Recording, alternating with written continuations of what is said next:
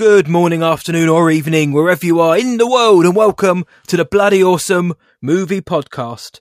My name is Matt Hudson from What I Watched Tonight, and joining me as ever, he is the statesman to my Kingsman. It's been a long time since we've said that, and somebody mm-hmm. I'll always say yep to. You get it? It's John Berk from Berkreviews. How are you, sir? I am doing very well, Matt. Excited to finally get to this movie, but I'll let you say what that is when we get there. But um, we it's been an extra little bit of time since we last recorded because you mm-hmm. were on vacation. Uh, that's probably going to be talked about later as well. So I don't I don't know what to do. Uh, I hope you're having a good day. Yeah, my day has been fun. I'm still on um, leave from work. I have the rest of this week off uh, as leave. I've got Uh, my little one with me for the rest of the week, so that's going to be quite nice. I've got a can of pomegranate and lime, zero percent sugar, interestingly one hundred percent adventure apparently, to see me through tonight's show. But, but the last time we spoke, it was the literally, literally the eve of your of your birth date. How was the uh, celebrations, yes. my friend? Uh, very quiet. We kept it pretty simple. Um, we did end up uh, trying to think of what we did actually on my birthday. Um, went to like two different like lunch dinner type things uh, and, and saw some friends. Uh, like one on Saturday we did something for dinner, and then Sunday uh, we went to a um, Mexican restaurant that I like a lot. Yeah. And they made me wear a sombrero and sang. You say happy made? Birthday. I said they made you wear it. Oh, they did, sir. Um, I was very embarrassed. I. So there's a story of when I was very young um, that uh, I think I was like eight. It was a birthday party for me, and they started singing a happy birthday. And I was so embarrassed by being like the center of all of these people singing. I started shouting to stop singing because I didn't like it. Um, and I still kind of feel that way. Anytime I'm like the attention is on me and I, I didn't expect it, like even though I guess on your birthday you should expect it, but like when they came out singing, and I've been to that restaurant, I've witnessed other people go through it, um but yeah, I was not ready for it. And I, I had never looked, because I always I, out of respect I don't look to the table where they're singing happy birthday. I yes. just like, you know, I, I understand it's probably a little embarrassing. Some people obviously like it, some people don't. I am one who I definitely don't. Um and like they, they showed up with the sombrero, and I was very very shocked.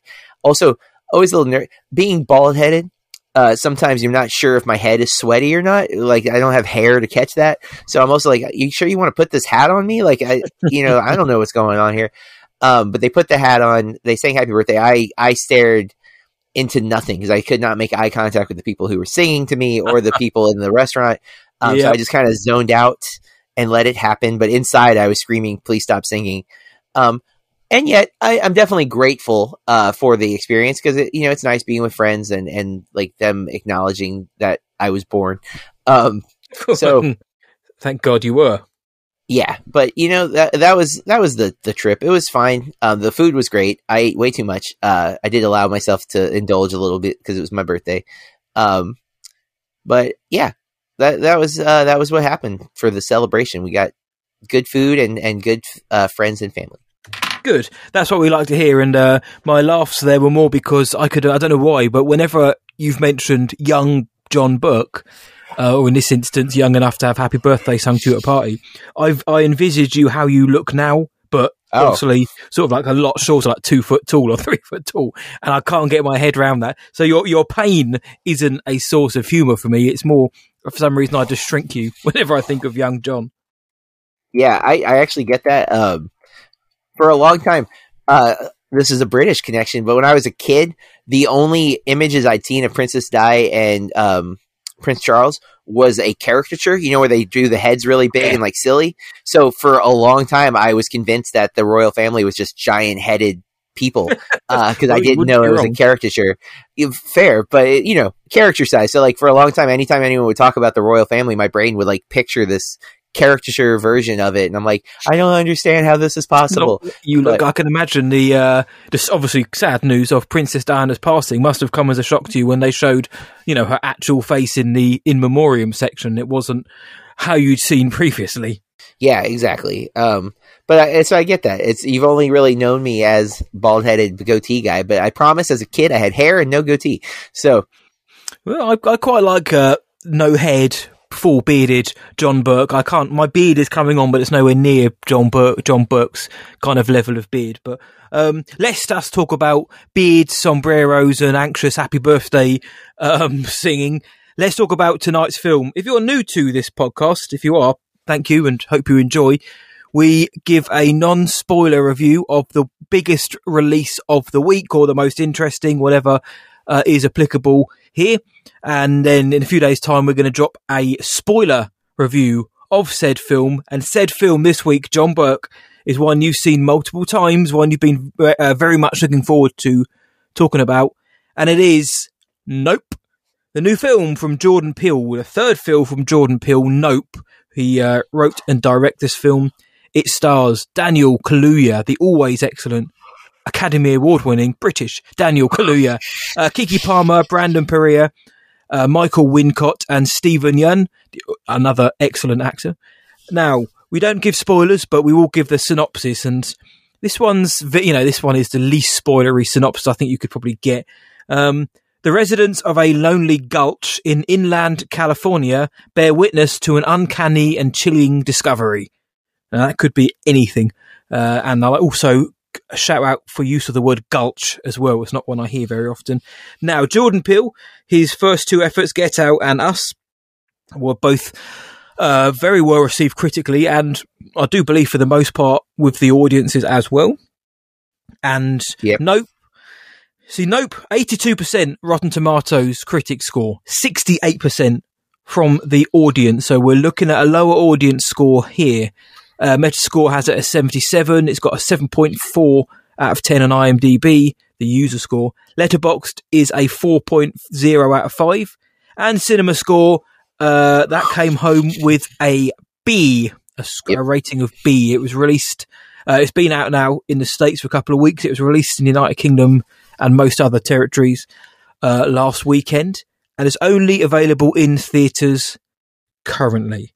So um, before I talk about the film, John, how many times have you seen this now? Three times in the theatre. Three times, because you, you saw a a press screening with yep. um, your association, very cool association over there, and you've since been to see it twice, yep? Yep, both in my, my local theatre, so I've seen it in um, the... First time the press screening was, uh, if I remember correctly, was open um, to some public. So we had some other mm. people, not just press. So we had a pretty decent sized crowd. Uh, the second screening was like the opening weekend, and it was a pretty decent sized crowd. When I saw it this past Sunday, because uh, I wanted a refresher because it's been a couple weeks since I saw it, um, I was alone. Now I just, did go just you, just me. I went on a Sunday afternoon at twelve fifteen, but I was completely alone. Uh, and that, that is, this is not the type of movie you generally want to be in a big spacious area by yourself because it's a little freaky. Um, so I was very aware that I was alone and just like, uh, you know, I know this is a movie, but atmospherically I don't like being alone during this movie, but, um, yeah, so three times, uh, I think that's a first for a recording on the podcast. Like, I don't think I, I've seen movies twice before we've recorded, uh, several times this year. In fact, I've, I've managed to pull that off because of the press screening. But um, I don't think I've seen a movie three times before we recorded. Maybe Everything Everywhere All at Once I saw four times maybe uh, before we recorded because you had to wait a month and a half or something before it was available. Yep. So that one probably uh, beats Nope. But I've seen uh, Everything Everywhere All at Once in the theater four times, Nope three times uh, in the theater, um, which is unusual. I don't usually see movies that many times uh, like at all, honestly, anymore. Oh, yeah. Because I'm always trying to watch other stuff. And so um, I do have, uh, I do think that the multiple viewings will aid uh, in a little bit of negativity when we get to the spoiler talk. That is very interesting that you say that. And it's probably, and I imagine you seeing it three times is probably fairly indicative of your thoughts about the film. Um, Now, Get Out, I really liked Get Out. Us, I thought was great. I think I actually prefer Us, but it's only ah. like a, a paper width difference. You know, it's not like it, I think it's superior. It's just one I put on if I had the choice. Uh, but even then, the ending of Us, I've mentioned many times on this show, have a few issues with the ending of that film. But mm. that aside, uh, I really, really enjoy Jordan Peele's films. Uh, I think he's got a really great sensibility as a director. kind of from where he came from as a comedian and comedic writer to making the making the switch, similar to a uh, William Peter Blatty back when he wrote a film uh, book sorry called The Exorcist way back when. Uh, no, I'm not comparing the two before anyone comes at me. Uh, nope, I was very much looking forward to Nope because, you know, Jordan Peele was two for two for me. The trailers for this film, the trailers I thought looked okay. I didn't, the trailers didn't really blow me away for this film, but seeing that uh, uh, Daniel Kaluuya was back in the leading role, that was always going to get me excited for this film. So I sat down to watch it on the Saturday just gone. I was meant to see it on the Friday, but by the time we got back and by the time we all settled down, it's far too late to go and see it. I'd missed my screening. Thankfully, it was free. So I went to see it on a Saturday, full of hope, full of optimism, knowing that J B had seen it at least twice and the third one was on the horizon. And, oh, I'm very sad to say, John, this didn't do it for me. Nope. Um, oh. And as, as somebody who, you know me, I'm, I'm a horror guy, but I want to say for those listening, first and foremost, it's important to note that Nope is primarily a science fiction movie with kind of horror trappings. There's still plenty of horror here. It's not like it's a straight up sci-fi movie. You've probably all heard of the Spielbergian um, nods, which which are there, not just Spielberg either. But um, and there's plenty of horror there for the genre fans. But I found that it took a backseat, as did some of the social commentary and the kind of racial commentary that Peele was so good at telling. It is still there. Don't get me wrong. It's still there. Thematically, it's right there, but it's not quite in the forefront this time. But the reason I couldn't get into Nope was I thought the first half had a really good sense of mystery. Genuinely thought this was a really, really solid build-up to hopefully something great. And then we got the twist, and, and then that was when I kind of threw me off a bit. But before, even before that, and I think... Uh, I believe that other people have, it's not just me who said this, other people have said this, and maybe this is what you were alluding to, John, but I just found that not an awful lot of it seemed to connect up very well. There was a few times during the film where I thought, what, what, you know, what was the point of that? Or what, I understand what you're doing here. Like, I, I like certain scenes in this film, I, you know, I get how they link in to the wider narrative, but at the same time, they felt slightly disposable or just a bit disjointed. That the film's, for me, the best scene in the film is a scene which involves uh, a sitcom gone wrong. We'll call it that for now. Superb, excellently executed scene, like atmospheric horror. The imagery is terrifying, but it it just felt, I don't know, it just kind of felt like it didn't need to be there. As did Stephen Yeun's story, almost Yeun's story. Because I get what they were going for with the story. You know, Stephen Yeun, he was a, again, no spoilers, but he's a child, ex-child star, like T V star, who is profiting off of something which probably should know better than to do so in a, you know, very basic nutshell. But I just didn't think it really kind of connected very well. And I felt that the film offered a lot, but didn't answer a lot either. And I'm also extremely aware, hypersensitive, that films and stories and books and that, they don't have to answer every question. They can raise points and leave them open. But I feel I, at times I felt like Nope didn't necessarily have the answer to the questions, and P- and Jordan Peele was serving up these platters without, you know, almost maybe maybe knowing what he want where he wanted us to go. But um, yeah, so the the the lack of a rhythm narratively, that did hamper my enjoyment. And this is awful for me to say, but I found myself getting quite bored, and I and I hate myself having to say that. But coming into the final third, I, I just wasn't connecting with the characters, with the wow. situations, um, or what, again, without any spoilers, you know, what was really going on in the skies above. I it it went over me, it lost me at that point. So whilst I enjoyed a lot of the visuals of this film, and visually this is a beautiful film. Hoyt Van Hoytema is a D O P. Excellent, excellent D O P. The score is very good in this film as well.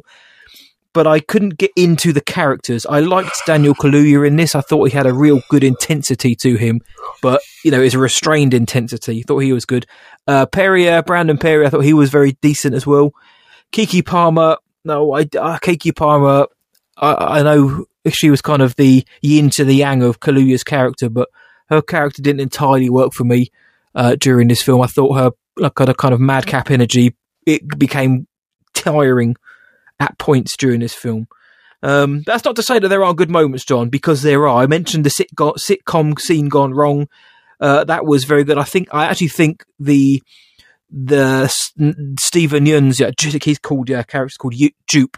I actually think his story is actually more interesting. As, for me, it's the least developed, but I think that's the most interesting story about the child star who, you know, tries to profit and this, this, and that, and the other. I think that's actually a much more interesting story, and I'd have loved to have seen more of that.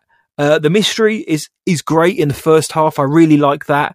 And I don't think Nope is a bad film by any means. I don't think Jordan Peele suddenly lost the knack of directing. I just felt, for me, there was a disjointedness to it. It tonally didn't often feel right. And it, I, I, did, I wasn't taken by the atmosphere, J B. I wasn't taken by the, the horror, or, you know, I, I, I wasn't engaged by the end. And that was the saddest part for me, when I sat there in the theatre and thought, I don't think I like this film. And that, and I thought, no, no, I'm going to, we've got twenty minutes, half an hour left. We can still save this. And, you know, the ending, you know, um, I didn't dislike the film, but maybe I went in with hopes too high, because it's a Jordan Peele film that I expected something different. I didn't expect a full on horror. I knew we were getting sci-fi, but, you know, again, I don't think this is a bad film. I'm still, I still can't wait for Jordan Peele's next film, but Nope, in, for much, as much as I can say in the non-spoiler portion of this review anyway, J P, it just didn't grab me, John, and now I can't I can't wait to hear, you know, your counterpoints and what yeah. what made you want to see it three times. I don't think you're wrong, because maybe a second viewing will aid me, but on first viewing, that's how I felt, and I usually try to take first viewing as the uh, be all and end all, but as I've said with films like Ex Machina, Annihilation, hopefully Arrival coming soon, I'll, you know, on second watch, I'll I'll get it more. I'll, I'll, I'll absorb more from it. But um, John, you've seen it three times. You're obviously a big fan of this film. Now, what drove you um, to see it that many times? Well, the the third time, it was definitely uh, it was heavily motivated by the podcast. I wanted to make sure I, it was all fresh in my mind. Mm-hmm. Um, but that said, after seeing it the second time, I was excited to see it a third time. Like, even before I knew we were going to have to wait to uh, to record, because we found out kind of last minute that it got moved uh, away from the, yes. the same week. Um, but I, the the thing that shocks me about your review is um, a lot of people I had heard were bored in the first part of the film, and then once things kicked in to like the ranch and the modern day and the Keke Palmer and and the Daniel Kaluuya characters getting to finally be the center of the story, and it becomes more almost of an adventure film at that point. Um, that's when they got hooked, and that's what brought them in. And it sounds for you that you were already checked out by the time it got to that point. And yeah. so that's a little surprising to hear, um, because I, I have not heard that specific complaint. Um, I've read a lot of articles too, kind of helping me work through like what he's saying, because Peele has proven to be very allegorical. Um, I think Get Out was straightforward in a lot of ways. Like, I love that movie. I think it's it's very accessible, though. There's no question what he's putting out there in that movie. Uh-oh. Us, I think he goes a little more into the allegory, and you have to read in between the lines a little bit more. Um, and there is subtext.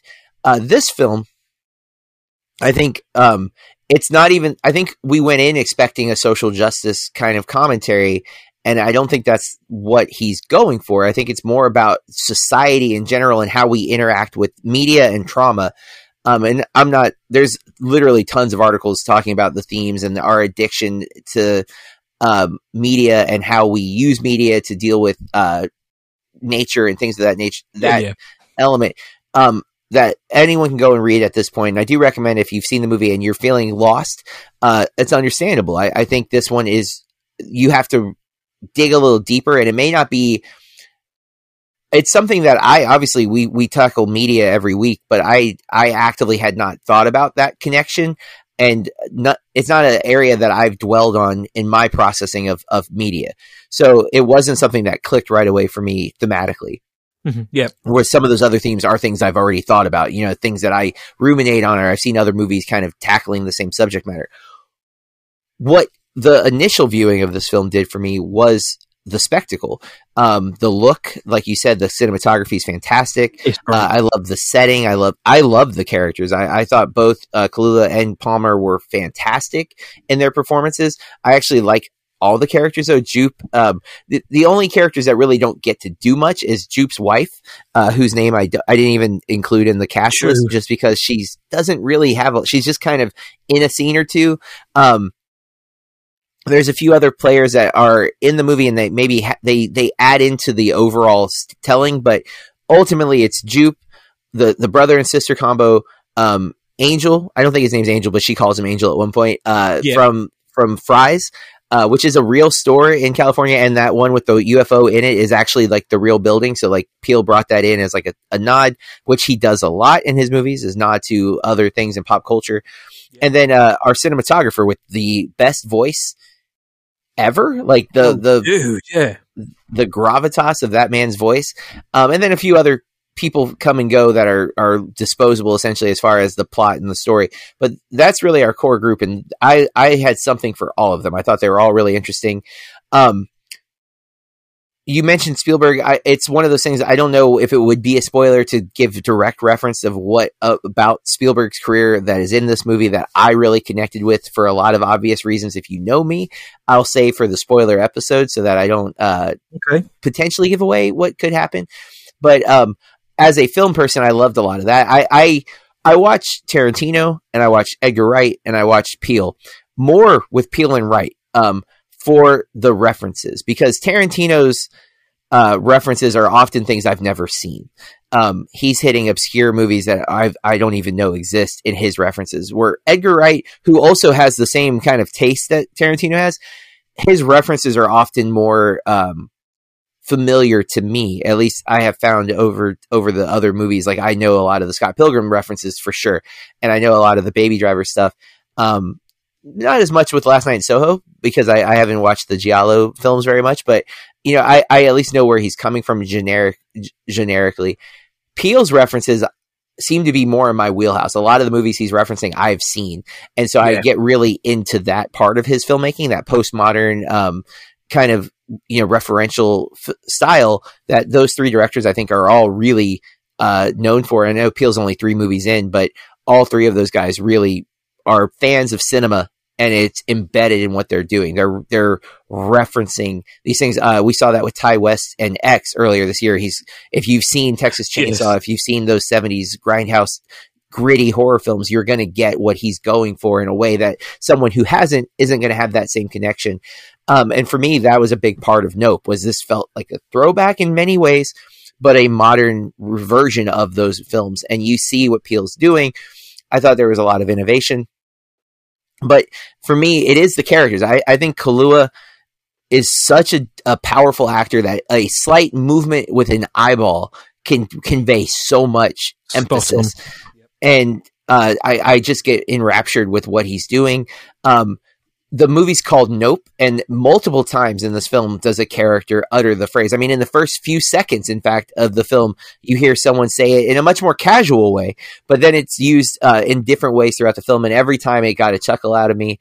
Um, I do have some issues at having multiple viewings that I think, and uh, I think you could also make the same argument with Us, is I think Peele is more concerned with theme and uh, the allegory of the stories that he's telling, that he's willing to let details um, not really have any meaning. Like they're there, but if that. you scrutinize them, you'll find that they don't hold up. And I'd agree with that. And this, there's some stuff in this movie where I'm like, I don't, I don't know why that detail was included when you clearly don't adhere to that detail as the film goes on, that I will bring up in spoilers. But um, that's where my third viewing, it started to, I'm like, I, I'm all for a movie not, like, horror movies a lot of times, if you scrutinize them, they don't hold up against their own rules, because they're they're not really concerned with that as a as a story. They're more about the mood and the atmosphere, which is great for the first and second viewing, because that's all I'm really, I'm just absorbing the mood and atmosphere. On my third viewing, I've I've already had the mood and atmosphere to the point where I, I get it. So now I'm like starting to look at all the details. I'm like, oh, that doesn't that doesn't stick, and that doesn't hold up. So it does feel a little less than after the third viewing. But I still really like this movie. I think it is um, it's a, a true summer blockbuster. It's a spectacle, and that's what he was going for, and I think he succeeded uh, hands down, which is sad because you, you you don't like, and that's the thing. Um, that's I think more of a of a condemnation than me saying some of the plot details don't work. Is that the thing that this film's trying to do is make you have a good time at the movies, and for some reason it didn't click for you, and I'm sad about that because the people that I saw it with, um, Big Tuna, who we reference all the time on the show, um, he told me when we got out of it that because uh, we were at different screenings actually, um, that the first forty-five minutes he wasn't vibing with it, and then he loved it. Um, That's really and, interesting. Yeah, and I'd heard that from other people. Um, a, a couple of other friends of the show, they were like lukewarm um, up until they they show. And still, Steven Yeun's character gives the backstory about the sitcom thing, and that sequence wins a lot of people over, and then it just kind of goes from there. It snowballs. Um, but yeah, uh, I'm I'm I'm wondering why. What what? Maybe like you said, maybe it's the hype going in. You had two weeks of of other people saying how good it was and all that, and also the Jordan Peele of it all. Um, maybe it just it made the expectations too uh, too high. Maybe. And I mean, I mean that scene you mentioned with um, Droop with Ricky's character. Um, you know, the standout scene, you know, that's that that should have been the kind of catalyst, but I just find that it remained a mystery in terms of its relevance to the rest of the plot, considering where it went, where where it all ended up with that. I kind of I wish we'd it, seen more of that. That that is, I think, a fair point. I think it thematically ties in completely. Yes, yes, absolutely. Um, And again, I think that is what Peele's concern was, and I also do think that that has, um, has some problems. Uh, so you know, with that in mind, um, it it, it makes sense because I, I also I, I do see that point, um, but I think thematically it, it helps to get the point that he's trying to make. Again, having read a lot of articles and other people who are better suited to explain those themes than maybe I am, um. It did help me appreciate those connections a little more. No, no, I, I totally appreciate that, my friend. And um, the first time Daniel Kaluuya's character, who uh, let's let, let's also mention Jordan Peele does call, he is called O J in the film, so that's a cheeky wink and a nod from Jordan Peele right there. But the first, I think it's one of the first times, if not the first time, he utters the words "Nope." I had a good laugh at that because in the scene in question, it's.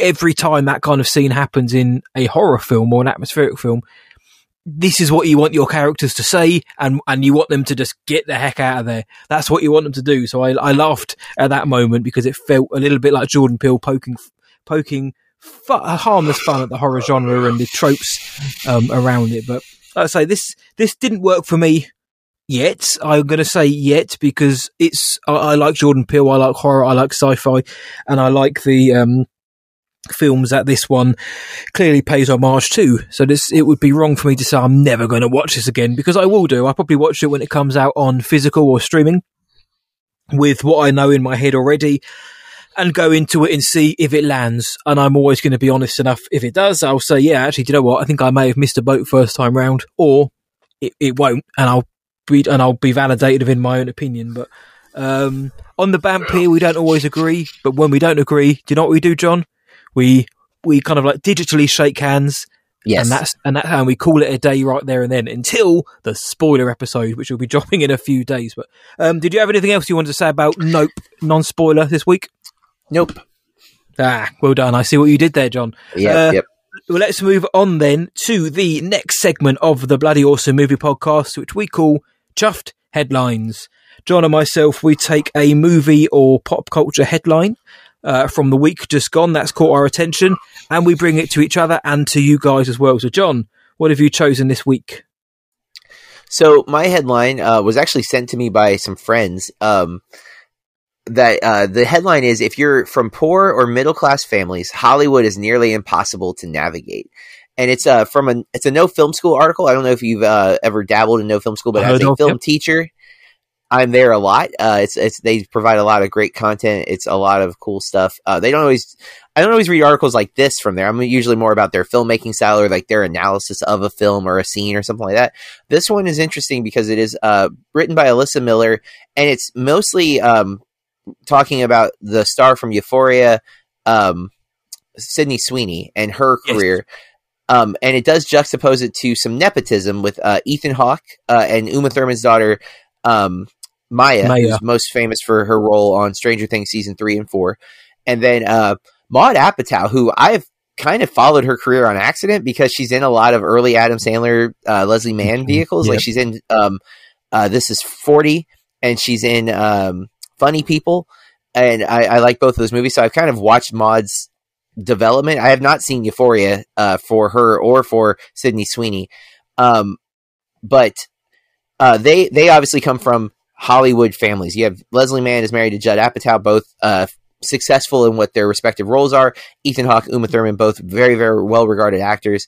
Yeah. Um, and this article is just kind of addressing uh, the complexity that Sydney is taking every job she can get. She's doing uh, modeling. She's doing spokesperson stuff. She's taking every movie role, T V role, because she's trying to be able to afford the life of a celebrity. Right? That there's like, you're living in L A, uh, you have all these people you're paying like percentages to, to make sure that you have this and you have that.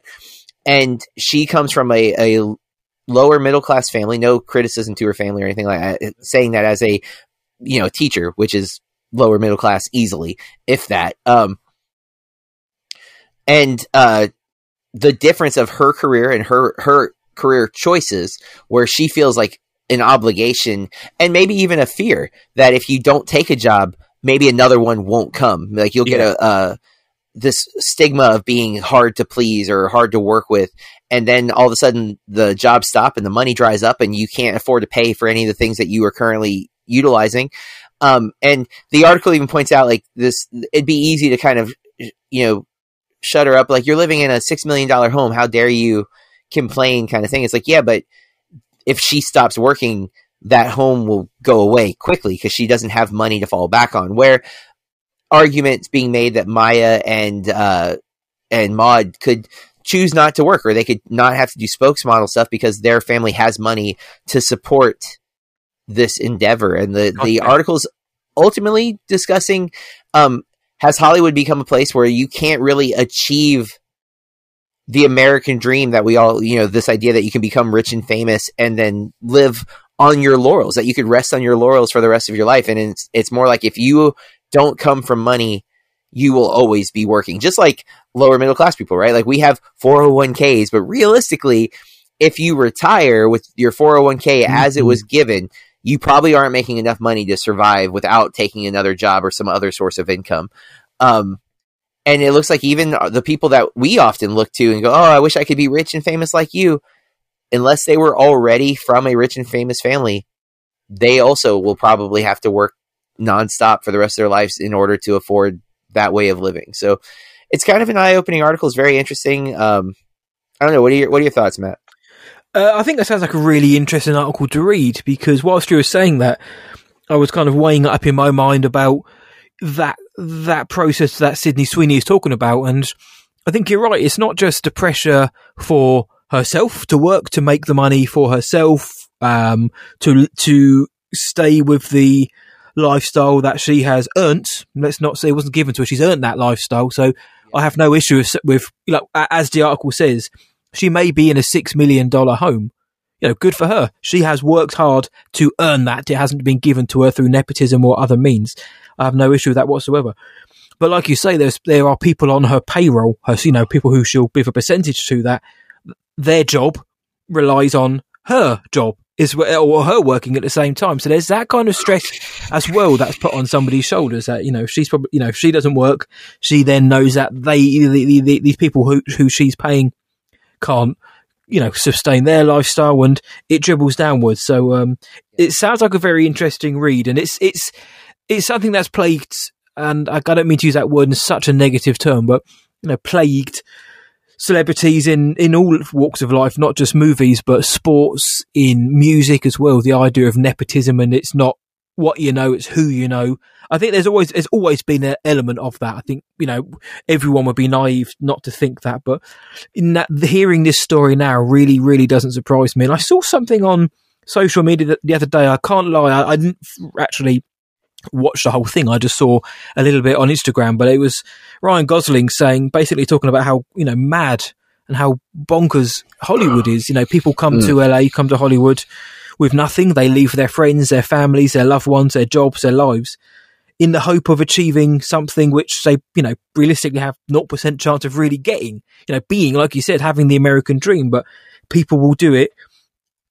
What, a day every day people will move yeah. to that area of the, that, that neck of the woods to achieve this, and it's fine if you have the backing, and if you do, you know, more power to you. That's great news.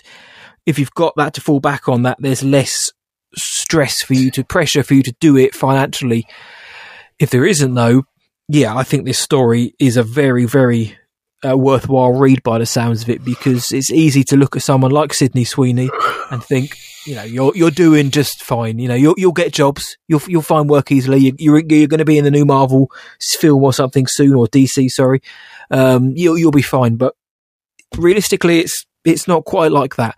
And you know, maybe maybe Maya Hawke, maybe Ethan and Uma, as if I know them. Maybe they've said, look, you know, you're on your own here. If you if if you don't succeed, you know, that's on you. But at the same time, I can't imagine they're not going to say, here's a few pa- here's a few bucks to see yourself through. But I think it's a really interesting read. And I think it's, uh, I, I just the headline alone, I'm probably going to agree with, without even having fully read the article, that I, th- I think nowadays, more and more, with this cutthroat industry becoming uh, smaller and smaller, even though the industry is getting bigger and bigger, the opportunities yeah. are getting short. I do think it's a case of who you I are, mean- who you know, or where you come from. There's even the idea a lot of times you can't get work if you don't have an agent, or if you don't have uh, this, like if it's the Screen Actors Guild only, if it's a union based project, yeah, yeah. and you can't afford those dues, or you can't afford to pay the agent.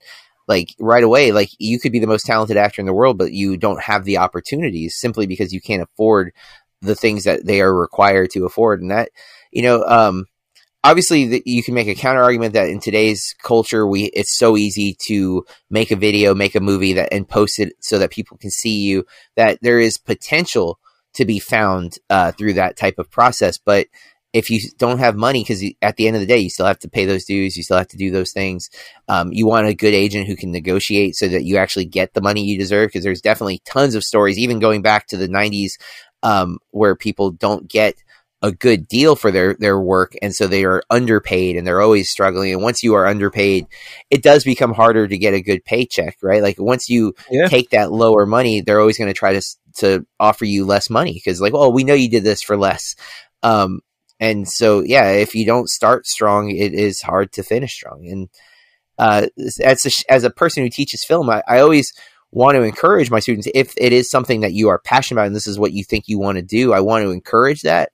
But it's also a scary thing to encourage, um, knowing how hard it is in this industry and how many people, like like Gosling brought up, are giving up everything, moving to a very expensive city, uh, yeah. and hoping that they'll get a break. And logistically, only a few do. Um, we you know we've watched a lot of people come and go, even in this industry. So yeah, and, and it's not even. Um...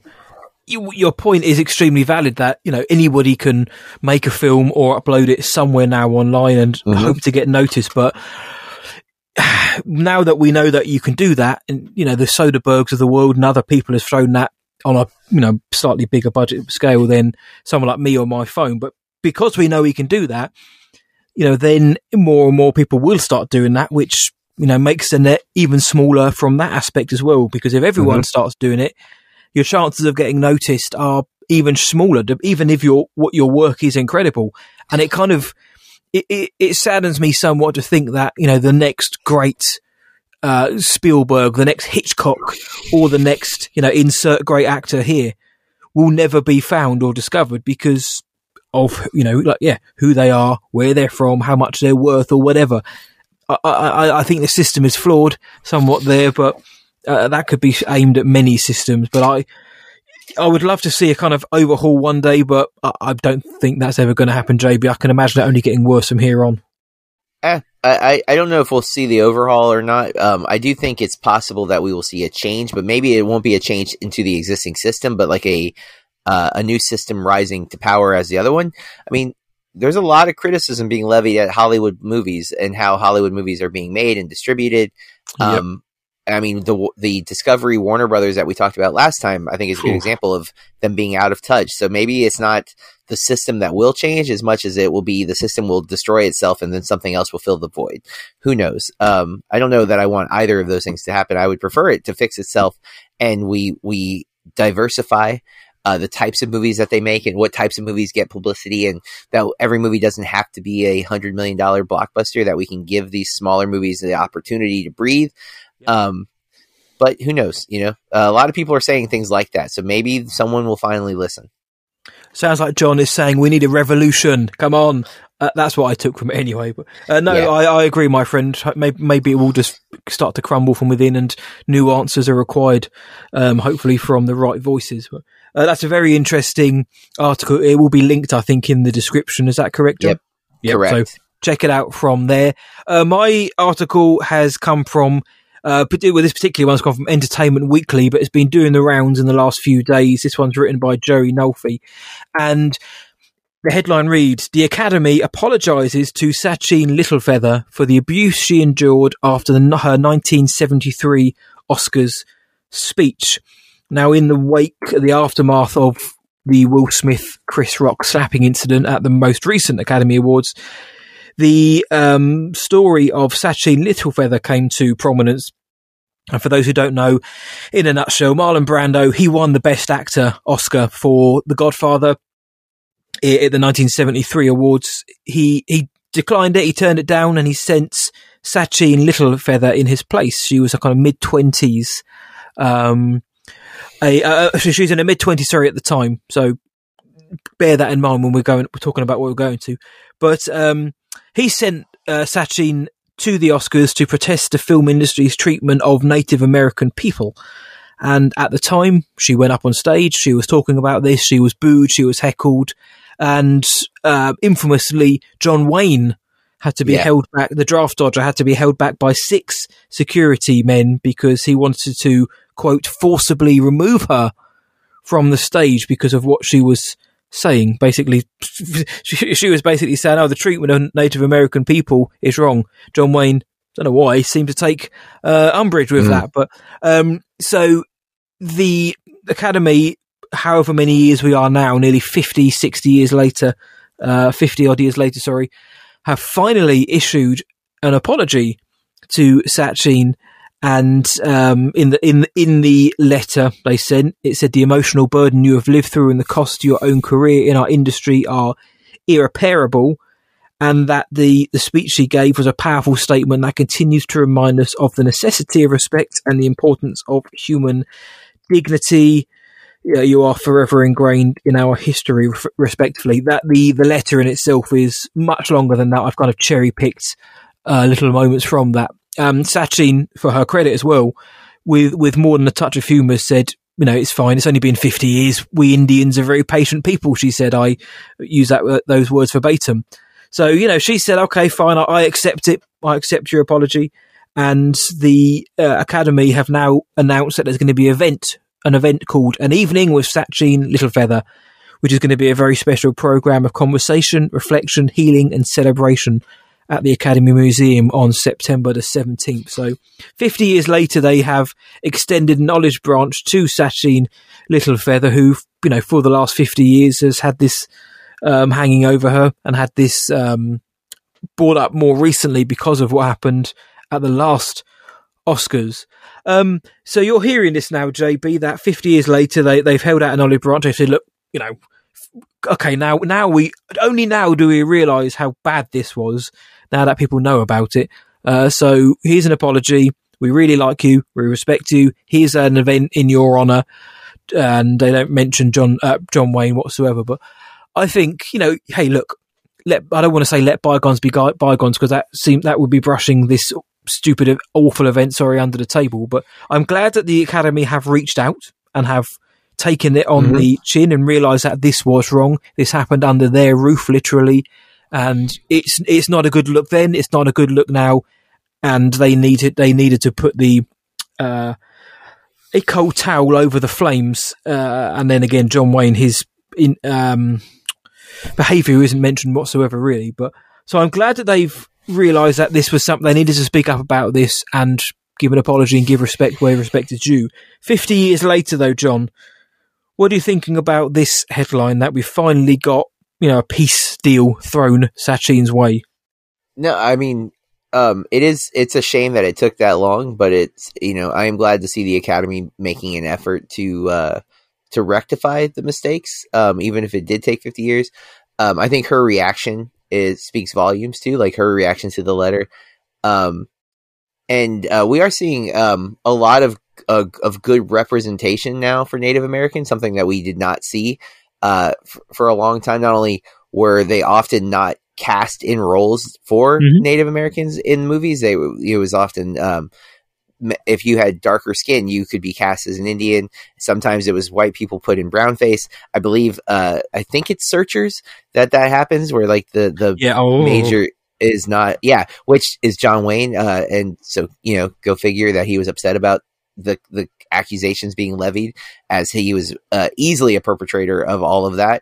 Um, but uh, we've seen, like, recently, uh, it's oddly um, a lot of Canadian content has been, because there, I, I growing up in the U S um, was not aware of the mistreatment of Native Americans in other countries. I knew in our country we had mistreated Native Americans, and then I, I've only recently become aware that it was also a really bad situation in Canada.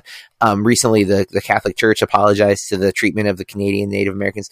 Um, but, uh, you know, there's um, Taika Waititi's show, uh, Reservation Dogs, which obviously a play on Reservoir Dogs.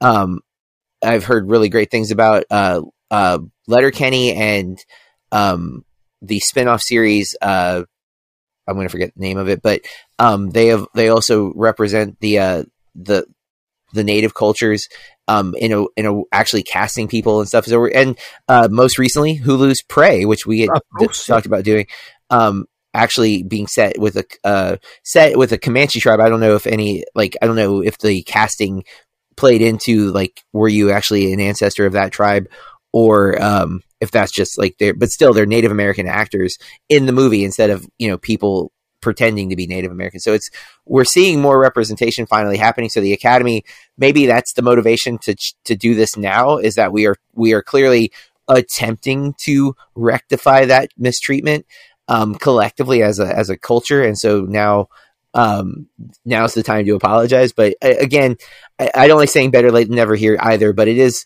it's nice to, I think the overall lesson that we want society to remember is that we will make mistakes, and the whole point is that we should be able to come back from them in many cases. There's definitely some situations where you can't, but no matter how long they waited, how, you know, we might say they should have apologized immediately.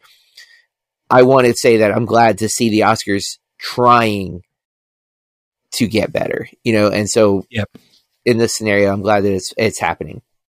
No, I agree, my friend. It's it's easy to say, oh, well, it's a different time back then, you know, b- different attitudes and behaviours, whatever that, whatever be the case. I'm glad that the Academy, uh, to to echo your thoughts, I'm glad the Academy are re- re- realising this now, that doesn't matter when it was, whether it's different attitudes or not, it was wrong, and that they are apologising and giving um, Sacheen uh, a platform now to um to come out, to speak, to educate, to inform, uh and to engage as well. So that will never not be a bad thing. I'll just be interested as to whether we, the public, will be able to uh see this at some point. I certainly mm-hmm. hope we, we can do. But uh, so that was our headlines. Now let's move on to media consumption. All of the media that we've been consuming, including movies, T V shows, video games, music, podcasts, which aren't ours, anything that we've used since the last episode to pass the time. John, what you been checking out? So um, there's a podcast I've talked about many times, The Secret History of Hollywood. Uh, they've done many different series, um, and a lot of times uh, the series go away after a while for free, and you either get them through the Patreon or you can buy them as like ebooks on uh, on Kindle. Um, and a while back, he re-released the Alfred Hitchcock series that I had not heard, and I've been, I've had it saved on my phone for a hot minute. I finally decided it was time to listen to them, and I um, I still have about an hour left of the last episode. Um, And as per usual, they're they're so well researched. You learn so much information. The downside is I I'm a big Alfred Hitchcock movie fan. Yeah, uh, I, I I didn't know a whole lot about him as a person, Not and great. there's some there's some pretty troubling stuff about how he treated a lot of the actresses, uh, mm-hmm. and the obsessive nature in which he had them, and and the fact that Vertigo is ultimately how he treats a lot of them, and that's troubling, because Vertigo is yep. troubling on its own. When, when you find out that, like, this is kind of Hitchcock's whole thing, is trying to make women be this woman um, by, like, grooming them and uh, pressuring them. Um, it's it's not as bad as it could have been, and I think that's important. It's not like he's he's not, at least in this, what I know from this podcast, he's not accused of, like, rape or anything mm-hmm. horrendous, but still real bad, like, still awful. It's but, more like uh, mental and verbal abuse, as far as yes. I'm aware, but which uh, is, and, of course, like you say, troubling. Yes, um, but at the same time, there are there's a lot of also redeeming qualities that you hear about him, and that's the the trouble with Hitchcock. And I think the, the point that we often forget is, like, people are complex individuals, and we have good and bad qualities. You're not inherently evil or inherently good. A lot of times, if you knew everything about a person, you would be surprised that there's some dark things in probably all of our closets. But, but it's still like, it's still always a little like, oh no, mm-hmm. why? Especially when you're making the movies like you're making, and then you're like, oh wait, you're, but you are kind of like the Norman Bates character. You are kind of like, uh, you know, Sam, Sam in Vertigo, James Stewart's character. I, I feel like it's Sam. Um, So, but it's been a really great podcast. I'm almost done with it. I'm on, uh, he's, uh, they're talking about Frenzy right now, which I, that's the thing. A lot of times when I'm listening to these podcasts, uh, I've not seen many of the movies. Like when I did the Val Lewton series, I had not seen any of the Val Lewton productions, um, until after I wa- listened to the episodes. Here, it's the total opposite. I've seen a lot of the Hitchcock movies. I've not by any means seen all of them, but I've seen a lot of them. Um, and I've seen some of them several times and still had never really dove into Hitchcock as a person. So it's been quite eye-opening and enjoyable. Aren't they quite long, those episodes as well?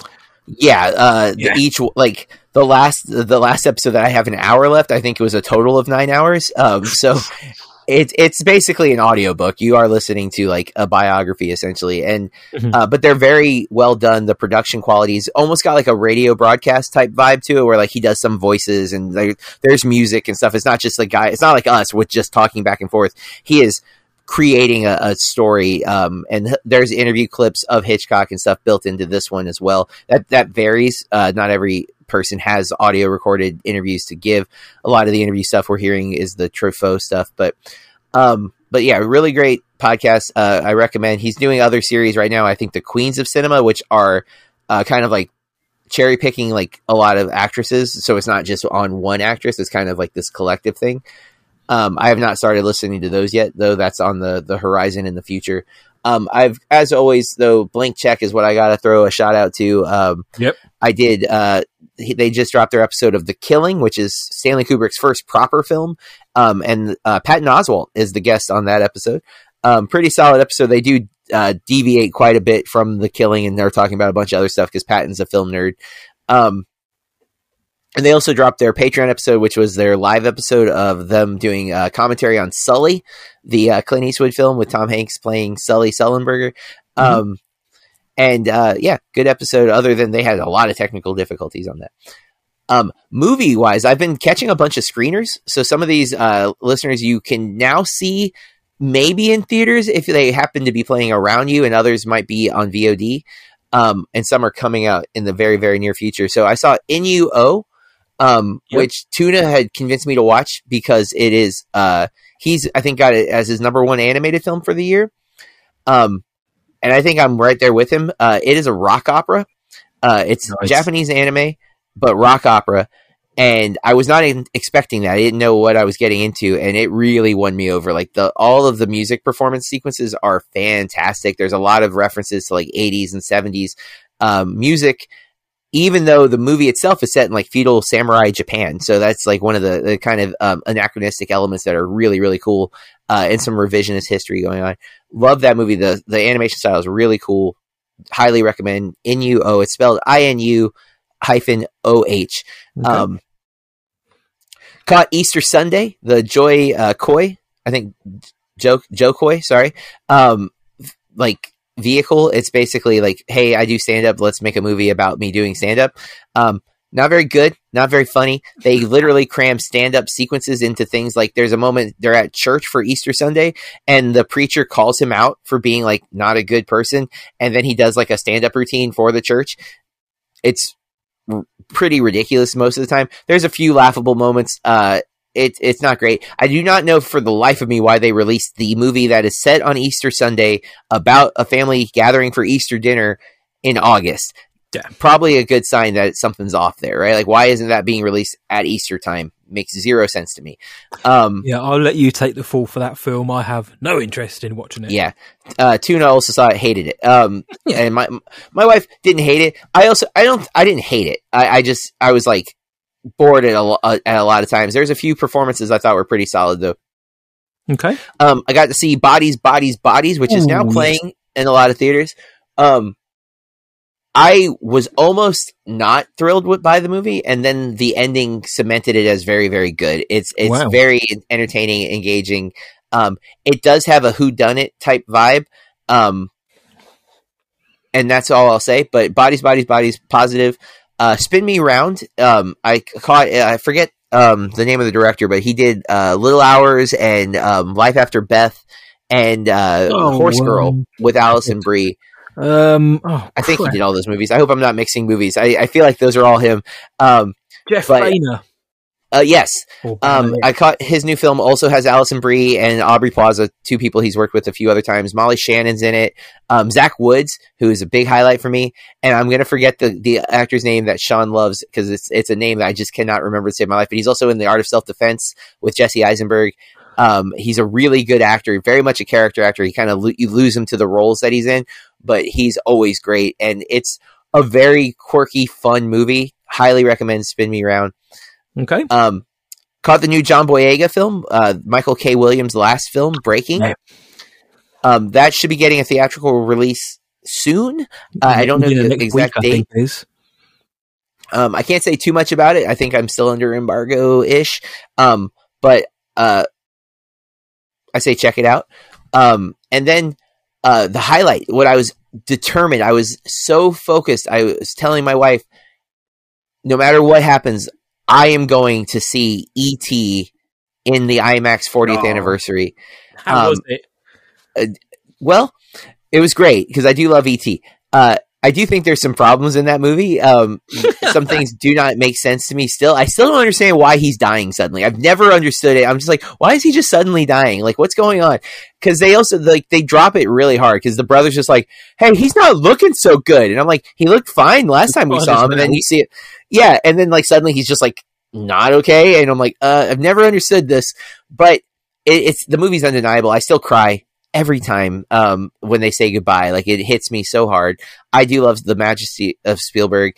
Uh, I have noticed with John Williams' score, too, in that movie, that there's a lot of Star Wars in the score. like, yeah, there's yeah, a lot of yeah. moments where, like, that's the Star Wars score right there. You just did the same thing. Um, Damn, is but, it good. But it's great. Uh, and the IMAX... The other thing, too, is I, I could not find any confirmation if there were added scenes, but I'm watching this movie like, I don't remember this. I don't remember that. And I've, I've, wa- I taught this film like four years ago. So I've seen this recently and I'm just like, I, did they add that? I don't remember. Or it might be that I had, uh, cause the version that I taught last was, I think, the thirtieth anniversary where he replaced the guns of the police officers with flashlights. And then later was like really regretful about that. So I don't know if that version also had other changes to it. Um, that maybe that's what I was thinking is I, I've seen this other version more recently, and this is, you know, the guns are back, and uh, thank goodness. Um, yeah. But uh, it was great. My favorite part about seeing it in IMAX was there were at least two other families with kids seeing it for the first time. And so that as like, I didn't have that. Like my, my wife and I have both seen it. Uh, my daughter saw it when she was little. This is a movie that I was just always, it's been like a part of my, my existence. Yes. Uh, so, witnessing other people get to see it for the first time and on that gigantic IMAX screen, it was pretty cool. Like, I'm not going to lie. I was like, I was more like paying attention to them. Like certain moments, I'm like, oh, well, they, they reacted the way I would have thought. Um, I, it was, but, uh, Jaws, is going to be on IMAX. Yes, it is. September second. And I am doing that again. Like, just like I went out of my way to make sure I was going to see this. Um, I'm going to go out of my way and make sure I see Jaws on IMAX. I've seen Jaws, I can't even tell you how many times at this point. And a lot of those views are in the last like eight years, ten years. I've been obsessed with Jaws, as I had written those movies off as dumb shark movies. Because in my head as a kid, I remember Jaws three the most. Yes. And those sequels are bad shark movies. Um, but Jaws is a masterpiece. Jaws and I've only in the last, yeah, in the last ten years really uh, reclaimed my love of that film. And ha- it has become a favorite film of mine. And I've seen it in the theater multiple times now. I even saw it once with Richard Dreyfuss doing a Q and A. Nice. Um, so I, but I'm not missing it on the IMAX screen for sure. And if I can have my way, I'm going to go to the, the biggest IMAX screen in the state of Florida, which is about forty minutes away. Um, I wasn't able to do that for E T. Uh, I had to stay a little more local, but I'm hoping for Jaws, I can really go out of my way and see it on the, the best IMAX screen. Um, but I, no complaints about the IMAX screen I saw E T on. I thought it was great. The theater was really good. We bought a giant bucket of popcorn, um, and I got an icy. Um, yes, yes. We had a we had an all around good day. We went to a uh, toy convention on Saturday morning, like a like you know it's like a comic like a comic book convention, but it's focused on like collectible toys and stuff. Cool. Um, uh, and we found a bunch of stuff. Um, we bought some things we probably didn't need to buy. Uh, mostly my wife got a few stuffed animals. She got, my wife loves Snoopy, and she's been on this, like, anytime we can find Snoopy stuff. And we found this guy selling, um, stuffed animals, and she found two, uh, she found Spike, which is Snoopy's brother. And then two Spuds McKenzie, uh, you know, the, the old, I think it was Budweiser. Um, she bought those. They were like five bucks each, and, uh, we're walking away, and the guy runs up to us. He's like, "Hey, you can't leave him." And he had found another Snoopy, and uh, he just gave it to, to us. Like, he was just like, "No, no, he, you can't leave him behind. He'll be sad." What like, nice just toy. Super kind, right? Like, such a lovely gesture. My wife almost cried because she, again, loved Snoopy, was sad that she had missed that Snoopy. And then the fact that he didn't try to like upcharge or sell, and we would have gladly paid, but he was insistent. Like, no, no. You, you definitely, you, he could see that my wife, these meant something to her. They weren't just like, you know, buying stuff for collectibles. This is something that has sentimental value. Uh, it was super sweet. That was what we started our day. Then we went to lunch, and then we went to the movie. So it was just, it was a really, really great Saturday afternoon. Um, like, you know, revisiting a movie that both of us grew up with loving, and, uh, it did not change. Even at, uh, the important thing for me too is worthy of note. I just celebrated my fortieth anniversary, if you will, my fortieth birthday, and E T is celebrating too. So it, it felt like we were celebrating together. It was meant to be. This is the content I am here for. Even if we don't agree on the film this week, this is the content I'm here for. To that vendor over there in Florida, you're a good man for giving up that Snoopy toy. There is still good in the world in some people. So uh, mm-hmm. That's lovely to hear. And I also imagine your wife's Uh, penchant for Snoopy toys probably makes Christmas and birthdays a little bit easier. You've got that one thing you can always rely on. If uh, all else fails, get the Snoopy stuff in. Um, another usual uh, wonderful mix of films and podcasts and, and the like, and you can bet your last buck and cent that I am going to be seeing Jaws in IMAX too. It's coming. E T is over here in IMAX. I just haven't been able to see it. And Jaws is also getting the IMAX release as well. So I will be there to see that. I've seen it in the cinema, but I want to see it on the grandest uh, scene screen yeah. of all. Um, Can't wait. Mine has been, I haven't watched as much this week because as I've, I've been away a week, so I haven't had a, t- a chance to, or Wi-Fi for the most part, as John will attest to, with the games he's been sending. And I have um, sadfully, sadfully, my God, it's getting late, sadly watched on as the games have come, and I couldn't load them on my browser because where we were was not in a signal a rich area, let me just put it like that.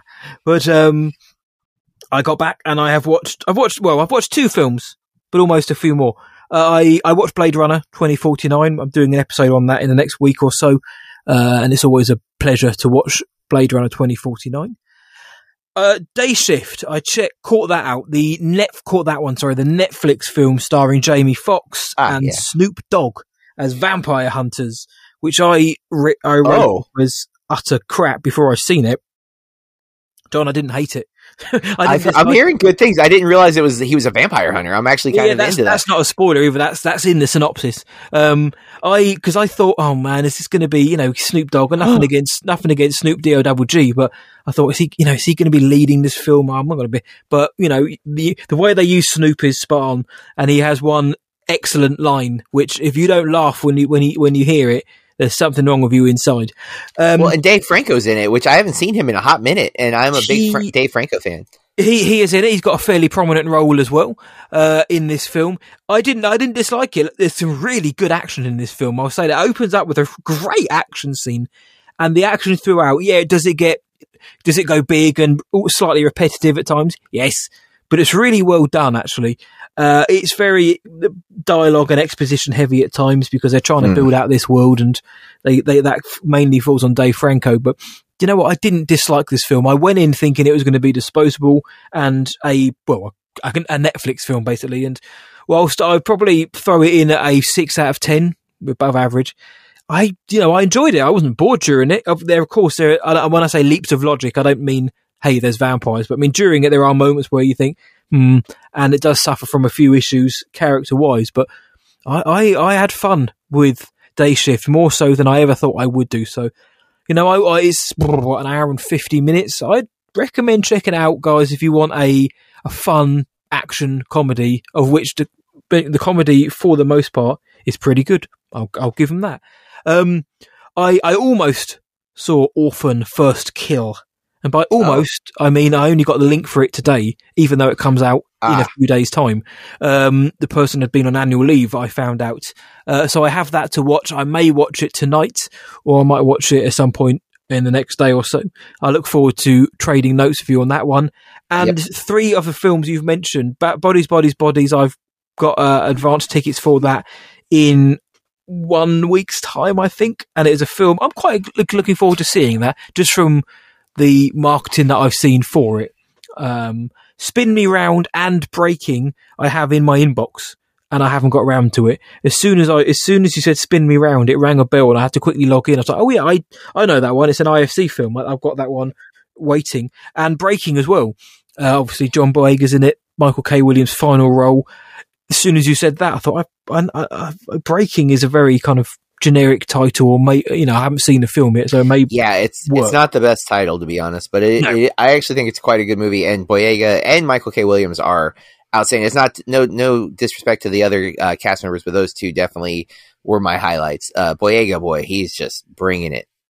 Yeah, no, I'm glad I'm very glad to see Boyega stepping out of the The, the the the franchise mold of which he became accustomed to in Star Wars, and showing that you know he is a very good actor. Everything I've seen him in, he's been really good in. From obviously Attack the Block, back way back when, Imperial Dreams, up until more, even things like Naked Singularity, where the film itself may not be great, but he's very good in it. Um, but yeah, Breaking, it came into my inbox, and I almost deleted it because it just sounded. Uh, no respect to people who have boring yeah. sounding film titles, but it wasn't until I just saw I think I saw like Michael K. I was like, oh no, let me check this out. So I have those to watch, so this time next week I'll be able to give you my opinion, certainly on Spin Me Round, Breaking and Orphan First Kill. But other than that, J B, it's been a very quiet week on the pop culture front for me, which is why I'm so glad you always uh, you always come at me with a massive selection of good stuff. Yeah, uh, no, I love hearing. Um, I also saw Orphan. Oh, I, I have seen Orphan First Kill. Yes, you didn't have. Love it. My review's out. Uh, yep, yep. I saw Big Tuna's uh, review is out again. I haven't read it, just out of respect for my own opinion. Uh, I haven't read it until I've seen the film, but I, I see Big Tuna isn't a fan of said film or the first one. Though interestingly, I did note that he'd said, I think in re- response to somebody else that.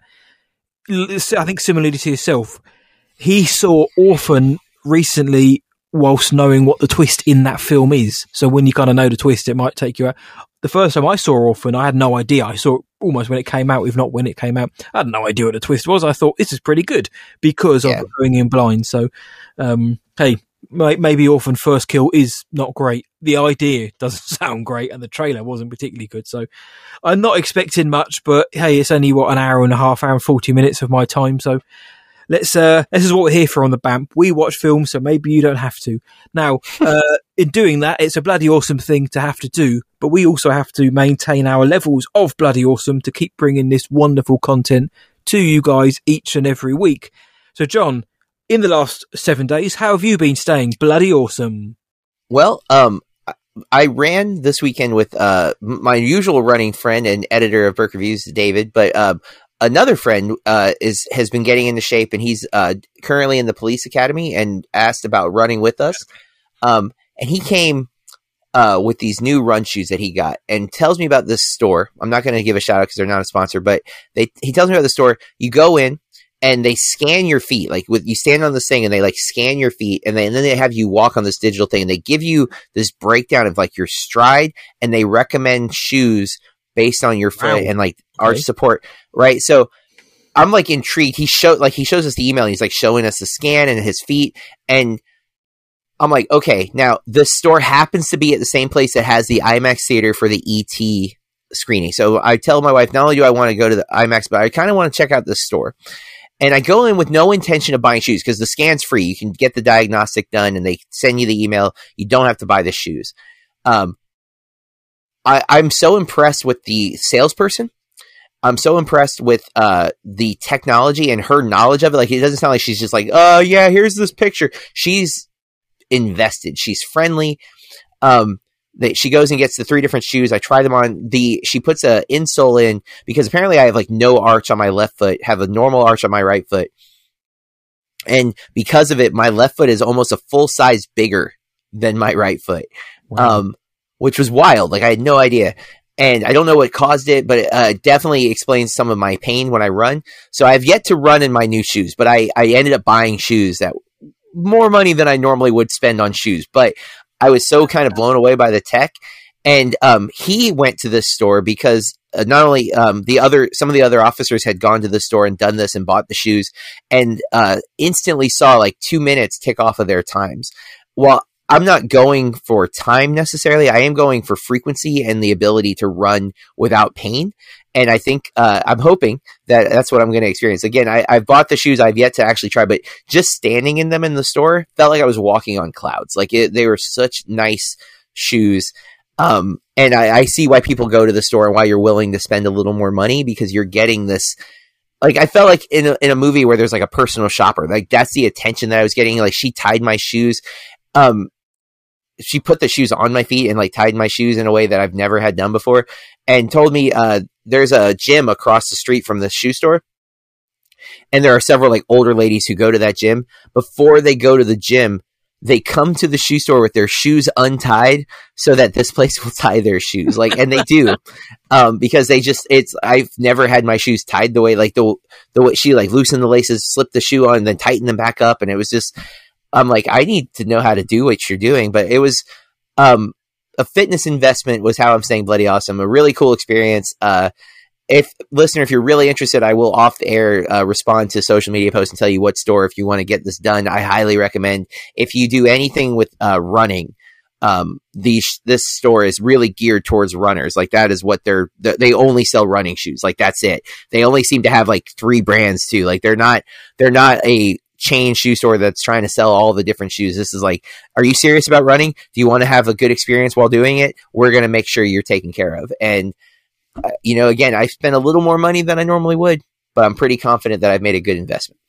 It'll be worth it in the end of the day if you're not crippling your own feet. Um, yep. I used to work in a shoe store, not as technologically advanced as that one by the sounds of it, but so I know that, you know, some people can have, generally, most people won't know it, but they'll have one foot slightly bigger than mm-hmm. like, longer than the other slightly, but a, you know a whole size up is um not yeah. something I've heard that often, but apparently because of the, I have no arch in my left foot, which I've never known, um but I've I've never like been to a, a podiatrist or anything, so I've never had a real I guess reason to know, um but I do have like some ankle pain in my left foot, and uh apparently that's part of the reason because my my leg is trying to compensate for the lack of an arch.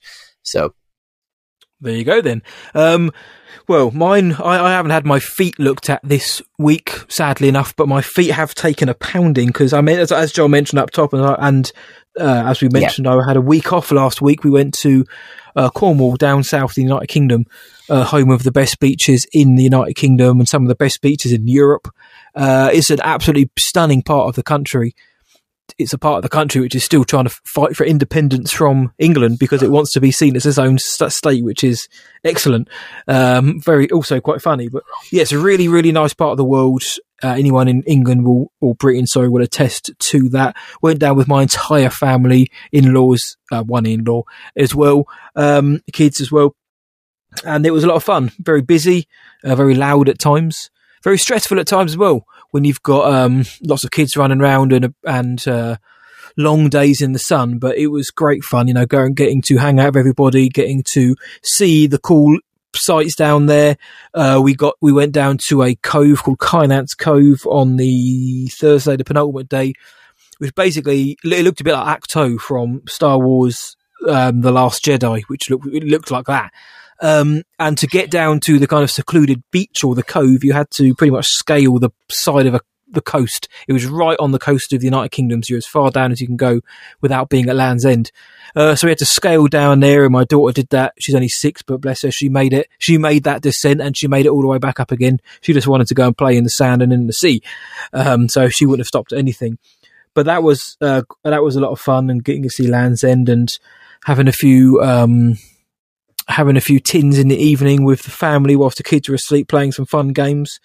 Uh, it was really, really nice just to get away, J B, for a week and um, not have to worry about anything. You know what I mean? Not have to worry about doing anything or going to work, which is uh, always something you'd have to have to worry about.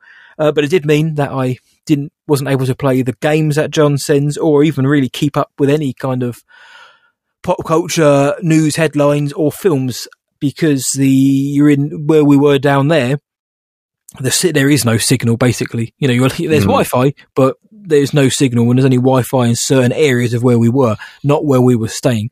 So uh, it did kind of feel like you're cut off from civilization for five days, but that's not a bad thing. You know, I, I, I and others couldn't sit there glued to the phone, and you know, rather than talking, you know, most people would sit there on social media who couldn't do that. So that was quite nice, and you kind of realise that you know it's quite nice to just sit down and play a game or you know hang out and talk. Now, the, like, like in the old days, um, but I did enjoy having my phone back the closer we got to where I am now and being able to uh, check some more films out again. But no, it's nice to get away, J B, nice to recharge the batteries.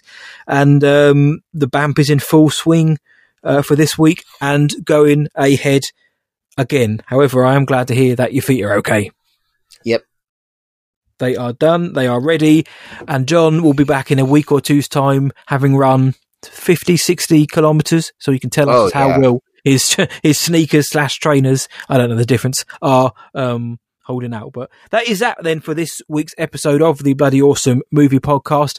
Our differing opinions on Nope have been made. We're going to be back again on Monday, uh, if you're listening on the day of release, with our spoiler review of Nope, so please do go and check that out. And we'll be back again next week with a review of the new Idris Elba film Beast, so do come back and check that out. Uh, if you want to tell us what you thought about Nope or any film or just anything, you can find us online on Twitter at BAMP underscore podcast, B A M P underscore podcast. John, on Instagram we are at Bloody Awesome Movie Pod. Yes, sir. We're on Facebook, Bloody Awesome Movie Podcast. We're there. If you want to find me online, you can do at what I watch tonight dot co dot uk and just search What I Watch Tonight across all the socials and Letterboxd. And you can find John where? Um, at Berk Reviews dot com and at Berk Reviews on all the social media platforms. And running around Florida if you are in yeah. that area as well. Uh, if you like what you're hearing here, and we hope that you are, please do consider leaving us a five-star rating and review on your podcast provider of choice. It really helps the show grow. It gets more listeners in. It gets us up the algorithm as well. And, you know, it's always nice to get on the pat, get a pat on the back every now and then. So if you've got a few minutes, we would absolutely...